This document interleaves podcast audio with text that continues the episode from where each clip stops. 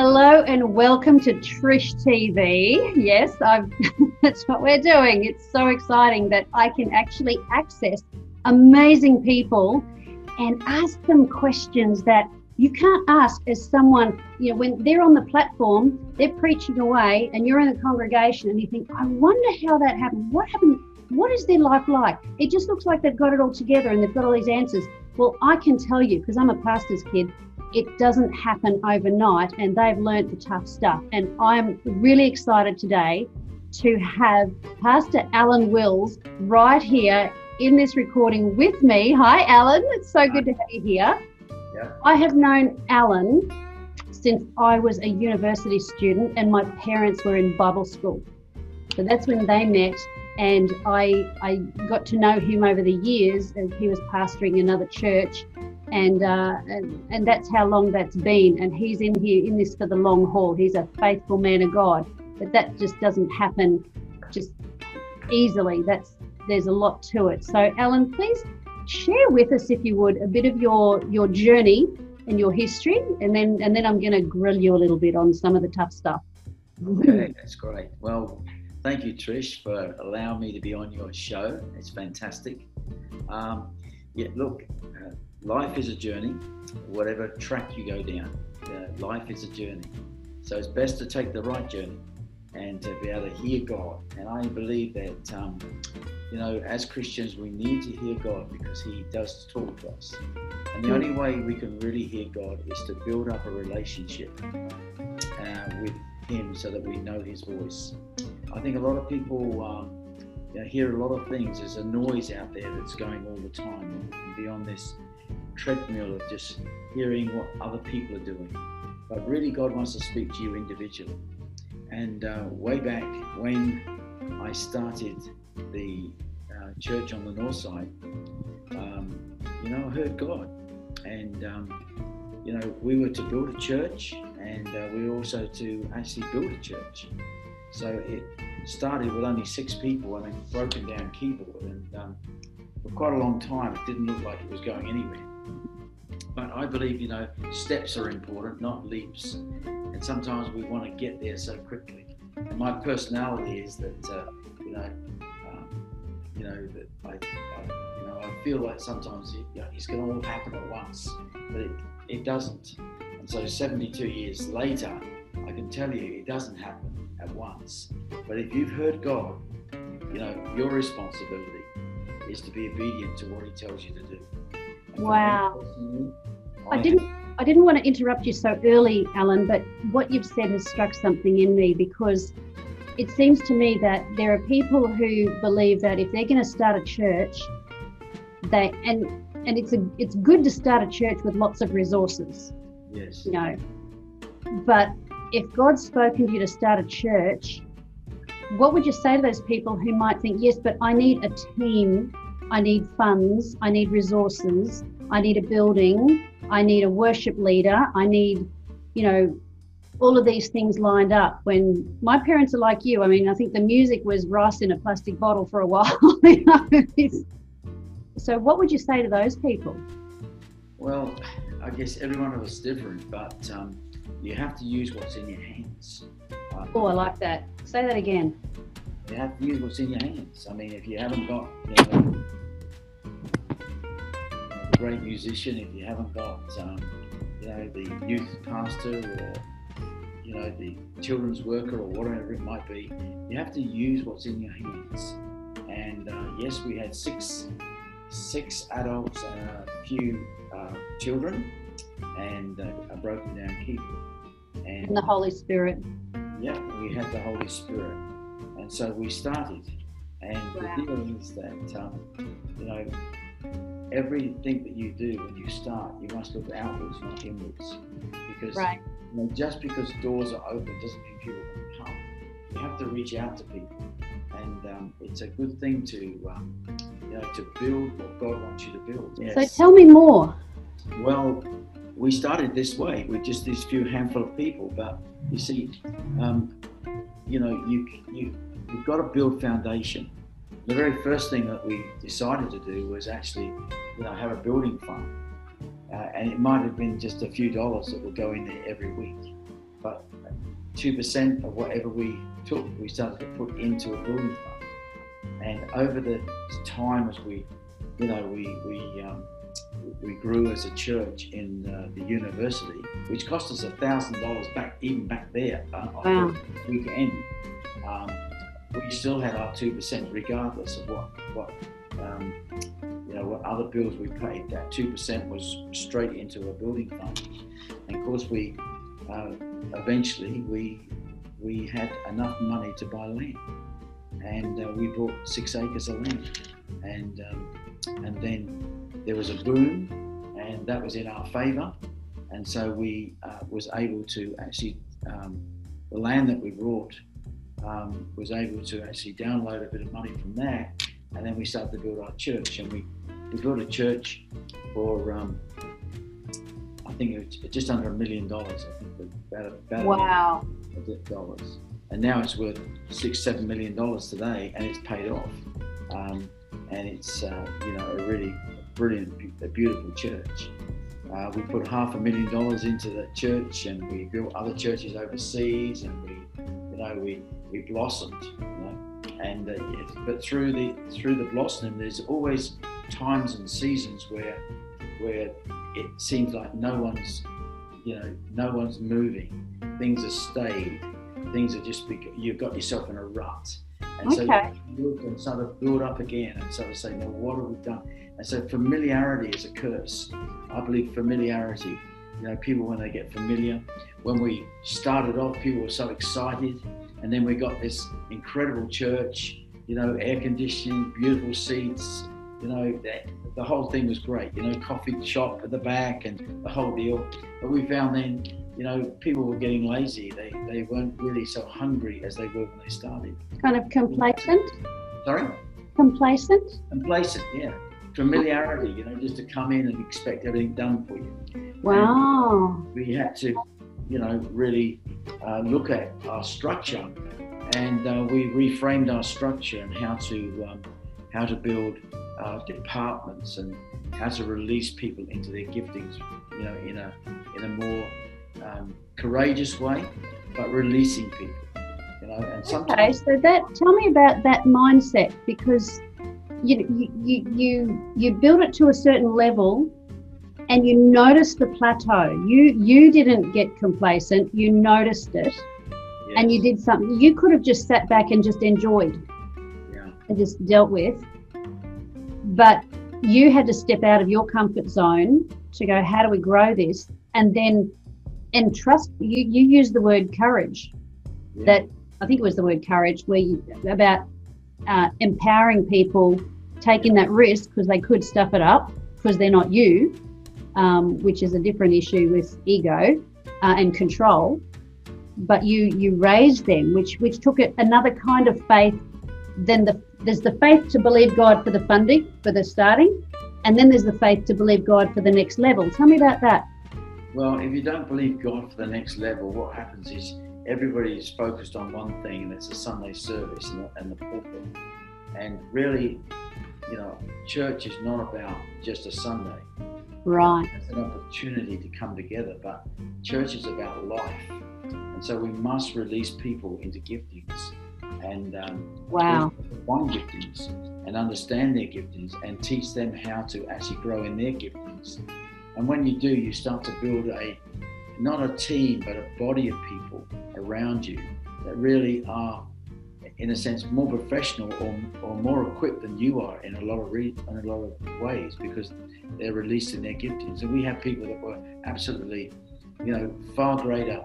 Um, like we had Bible school and um, you know, I was would be the worst one to be in the Bible school, you know, but the person that was in the Bible school, it was their Bible school within the, in the in that vision. Mm. They were they carried the weight of that, and they opened, you know, a lot of people's eyes to the Word of God.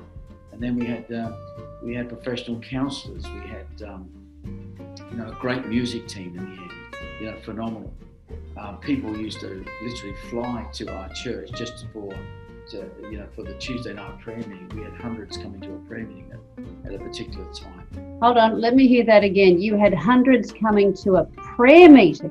Yes, we did. Yeah, every single week.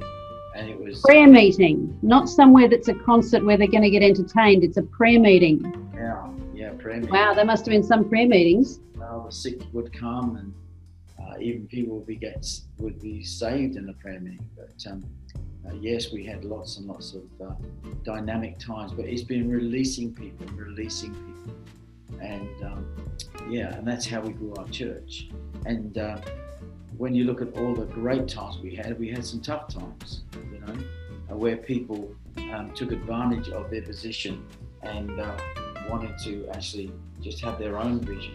And look, people uh, with great ability need their own vision. And I think at my age now, I would have released them into not um, hampering them and stopping them, but I would release them into a church. And, and, they need to start a church, and we should have helped right. them in a better way. Um, Do you think pastors struggle to release good people into into their own church, and what's that about? Well, for me, I think that um, I, you know, I was I was probably wanting to actually build a church that was, um, you know, a, a, bigger church. I didn't want to have just a, a, handful of people. I wanted to make a, you know, an statement. And so I really did need great people around me that really.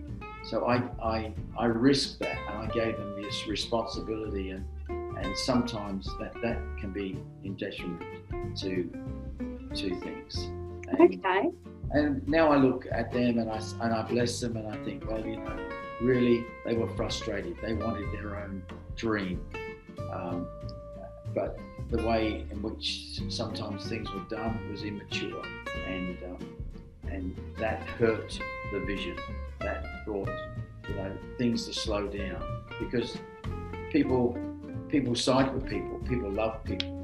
And the, the one thing pastors need not to do and get up onto their pulpit and start to talk about, you know, these bad people or what these people. We shouldn't do that. We've got to release people, even if we are hurt ourselves behind the scenes. We need to be able to release people and bless people and continually pray for people um, that, you know, sometimes do silly things. Because really, even those people, I want them to be blessed. And if, if if it was to be that they would grow uh, into a great move of God or whatever it might be, uh, look, you know, who should I stop? How should I stop that? So the fruit of it always shows up. And for a lot of people that do these things, usually dissolve in about a year because it's hard work. And uh, they think that everybody's going to just, you know, follow them. But no one really follows you. They follow the presence of God. You know, it says in uh, Nehemiah, Nehemiah 4, verse 20, it's an amazing scripture. Let me just read this to you. Yep. Because this is one of my, you know, incredible scriptures. It says, when you hear the blast, uh, oh, sorry. Yes, when you hear the blast of the trumpet, rush to wherever it is sounding. You know, uh, and then our God will fight for us. And so whatever the circumstances that we find ourselves in as pastors, we have got to become that person that that people will hear the sound.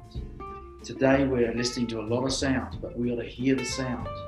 And um, you know, there was a time when uh, you know quite a lot of people left our church um, because they were following someone, um, and they left. But you know, within that um, two or three year bracket, uh, you know, God done extraordinary things. And I was never to preach about, you know, what people did or what they thought or whatever. I was, I, I must preach the gospel. And a sound came. And you know what?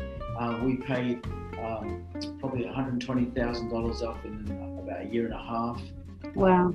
And uh, we ended up paying the church out completely out. And stood alone you know, six million dollars worth of church, and um, you know, it was pretty exciting what God did, and God never ever stopped the miracles, never stopped the souls coming in. Never now tell me, Alan, was it hard for you? It, you're hurt. You get hurt like that, and in your prayer time, was was it hard for you to be so noble that right, I'm only going to preach Jesus. What, did you have a bit of a struggle with that pain where there's a temptation to address it, but you made yourself do it? Or was it just like, no, that's what the Bible says, this is what I do? How, how was that for you? Because I know that's a difficult thing for people. We're, we're all human beings. And yes, uh, you know, you, you stick a pin in me and it'll hurt. And, but when, you know, like you're never supposed to argue in front of your, your children. My children have never seen me argue. Uh, you know, if we have to have a, Pat and I have had to have a talk together, it's not really an argument. It's really actually just um, clearing the air so we understand who, why we're talking like we're talking. And so we come to an agreement and we come to an understanding of where we both want to go together. Mm. And sometimes we, we air our you know, our, our mouth to people that are immature. And they talk and they talk and they talk. And because third time down the line, you know, people are agreeing with people that don't know what they're talking about. You know, so you've got to keep your mouth shut. Now, do you hurt? Uh, yes, you've got to you've got to actually regroup in your heart. Uh, but it doesn't take you long because if you can position yourself under the presence of God, right, brings peace. He's promised that He would bring peace to us, and that peace He will leave with us. And that is a shalom peace. That is, you know, that, that means He brings wholeness. We're not broken people. And so if I'm going to preach the gospel, even though there's a there's maybe problems in the air, I have got to come into that place not as a broken person. Because, you know, it may be a great word, but it goes nowhere. But if I come in whole, God uses that. And it's just positioning yourself. So, yes, it's, it's a matter of saying, I will position myself. And the only way you can position yourself is to pray for those that spitefully use you, done silly things. Um, you know, so you just got to pray for them because they don't really know what you're carrying and why you did some of the things. You know, some of the, um, you know, things that people have said to me over the years, you know, uh, how is so and so going? Well, I'm afraid it's none of their business. You know, I, I am a person that will keep my mouth shut. You know, if, if someone's having a bad time in their marriage, it's got nothing to do with, you know, anybody else. That's right. They think that they need to know, you know, all things. No, they don't. And so you have to carry that, and but you need to be whole. Uh, you know. Yeah, and that comes, as you said earlier, it, it comes from that intimacy with Holy Spirit, that prayer time, so that you can, it's not an academic thing, oh, I'm seated in heavenly places, I'm at the right hand of the Father, that's where I'm going to imagine myself. Yeah, not at all. And it does come back to the, the, the very foundation why you're there, because God's. That's why. You're why. Yeah. Because right. this is this, and that's being obedient, whether it's raining or whether it's sunny. You know, it makes no difference to, to what God said. Yeah. And when you release them with that attitude, mm-hmm.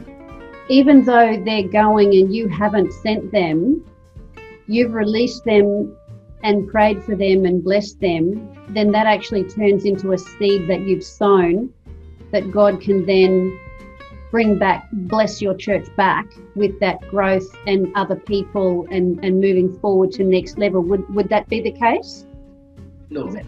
yes, it is, but it's it's more than just know, I'll do it so I can be blessed. No, it's really, yeah. It's really when your heart is free, you know, I want everybody to make it. That's so good. Regardless of they don't want to ever talk to me again or I, I will not. I, look, even in the last, you know, every month people come back to me, you know. Um, wow. Yeah, wow. Because there was a gentleman just not long ago that he was going to commit suicide, and I, I happened to ring him on the day. Oh. Four years ago, and he came to my house, and he's been coming, you know. So, and just only two weeks ago, another guy um, who said to me, "Can I can I come and see you?" you know? And he again has rekindled the relationship with me, and and I think that's gone on and on and on that's so beautiful. I, yesterday, I met two young lads, or one lad, young lad, and I uh, met the other one before. You know, I mean, they gave me a bit of a hard time, you know, but um, you know, I looked at them and I said, "It's so good to see you going on for God and doing well." And I said, "You've really made my day." And we shook hands, and and you know, he's following me on my Facebook and now, and uh, you know, he actually connected with me yesterday again after that, and I, you know, it was really wonderful. You know, I've met many people just going to the shopping centres that may feel like, oh, hang on, you know, I've got eyeball contact now, you know, but my contact is free. It's free. Wow. Nothing, there's nothing that Jesus will not step into. And so it's not about whether I'm blessed, and there is a blessing in that. But the truth is, it's they're people, and um, you know whether they're immature or you know they do things silly at the time, they're people, and they need to realise that God is there for them, and they have a destiny too. Yeah. so you you went on to build a very healthy, wonderful church. And uh, you've touched on you know recent years. Now you've actually transitioned out of full-time pastoring of a church and you're doing other ministry work now. Would you like to tell us a bit about that transition?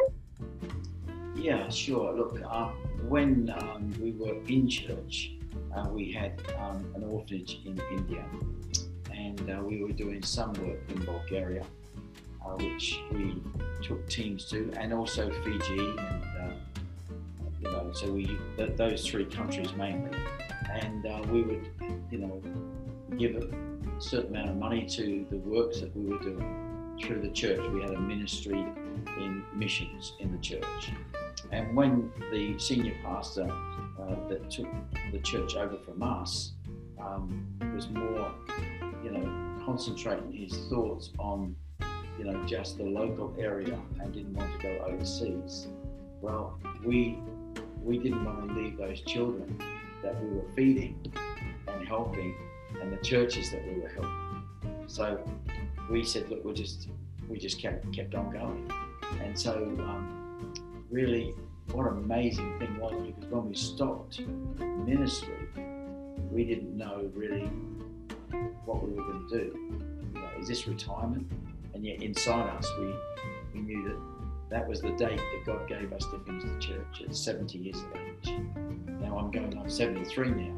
And uh, within the last three years, you know, um, we've probably seen more people gave their lives to Christ in, in the whole of the, our ministry. Oh, wow. Africa, you know, with uh, working with Christopher Alam who sees a, a million a year saved with about a 75% retention rate coming into church and discipleship. That's huge. In India, we have two orphanages now, 600 churches, and um, you know it is huge what's happening there. And we're feeding like hundred, like um, uh, you know, doesn't matter how many, but multitudes of people every week. Um, mm, so, and in, in Bulgaria, we're starting a private school. Um, we have hundreds of churches there. We have churches in Spain, in France, Germany, Ukraine, uh, and now now it's into Greece now, and um, we've got people come now to our conference, which we pay for, and we we bring we have air we pay for airfares for people to come and we put them up in hotels. They're, they're poorer pastors from these areas, and they need, you know, it's not about what they can give me, but what can we give them to sustain the work. Because wow, what a marvelous work that you're that you've transitioned into doing when other people would be feeling a bit lost or looking at feeling like they're out to pasture or, or um, needing to retire, then I'm going to ask you about what you would, how you might encourage pastors at that part of their life. But I want to take a moment to let people know uh, about your website and if they would like to be involved in what you do to support what you do for these orphanages and, and so on, they can find out more about that. And uh, the website is www.alanwillsministries.org. Now that's Alan with one L, A L A N W I L L S ministries.org. I will put it in the description. Uh, so visit that uh, website and have a have an explore there, and uh, you know have a pray about whether or not um, that might be something you'd like to to support because it's it's good fruit and uh, you know Alan's been around he's not a blow-in. He's he's been around for a long long time. He's got the runs on the board and he's got the integrity. So he's carrying that through. So um, Alan I wanted to make sure that I did that. And also Alan is a great preacher and if you've got a church or you've got an organisation where you would love to hear more and you would like to uh, have Alan come and speak to your church. He's very dynamic. Very nobody's going to fall asleep in those messages. He's great, um, but also he's very good with church. Yes, with church growth, but how to activate people. Because if you want your church to grow, you've got to activate them and give them the confidence to to share their faith and and to to invite people to come along. You have a function coming up where you're speaking. It's that's the Best Western Hotel at North Lakes Yes. on the 2nd of October at 8 a.m. But you do need to book because they've got catering and um, social distancing. Absolutely. Now, in the last few minutes that we have, Alan, I would love for you to speak a word of encouragement and advice to pastors who are in the position that you were, where um, you know they they may have been you know they might be old school Holy Ghost preachers that may feel like a little bit out of place now, and they're looking that they feel like where do they go? What's on what's on their life for their next? And uh, so, what would you what would you like to share with them to encourage them? Well, the truth is the anointing never leaves you. And um, when I finished, um, obviously I didn't know whether I was going to, where I was going to preach, or so I decided not to ask anybody. I've never asked for money, and I've never asked to preach anywhere. I just decided to pray. I said, Lord, you know, I believe I'm not over, you know, and listen to Him. And He just opened doors. And I had, you know, I'm, I've been preaching in Australia, you know, yes, I have, uh, quite a few times. But it's amazing. Opened up, Poland opened up to me. I mean, because someone was talking to them about me in Poland. And next thing I know, I went to Poland Wow. and you know I yeah, you know I didn't ask for money I didn't I just went um, Africa's the same standing on a platform maybe 50 80,000 people and every night seeing the blind eyes and the cripple you know it's it's really quite um, So miracles happening, supernatural miracles happening. yeah, last Sunday, a little boy was uh, rolled his ankle and uh, it was terribly swollen. Couldn't even put any weight down, laying on a, a bed. Um, you know, I just prayed for him, and strength came back, and he was healed. Wow. Another, another man, an old man, had was deaf in one ear, was healed. And so this little crowd of people, you know, all of a sudden, you know, life came, and it was very exciting, and it's very humbling.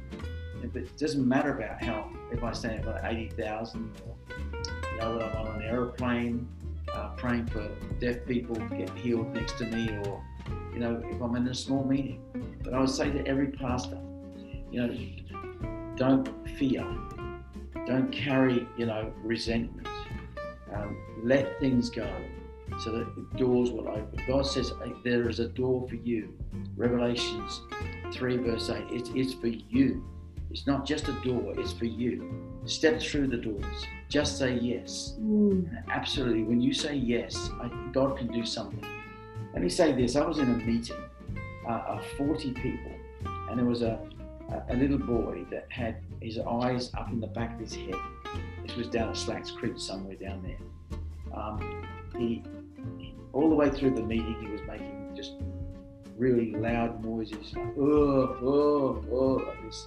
His face was all screwed up. They were very poor. You could see. They were very poor. I said, look, I haven't come here for money. Don't take any offering.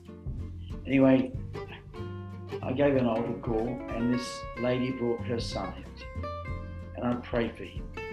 And his eyes came back down into his head, oh, and his face literally, his, I've got it on a video here somewhere, but his, all his skin came, he's a real quite good looking little lad, you know? And to see that woman's face, it's priceless.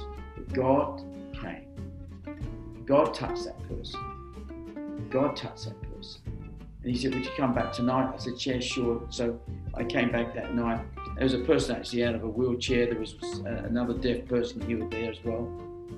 That night I came back and the place was full. Well, this pastor was very excited. Anyway, he decided to take an offering against my will. And he said, I really want to do this, you know. And so he took this offering. I think it was just under $5,000.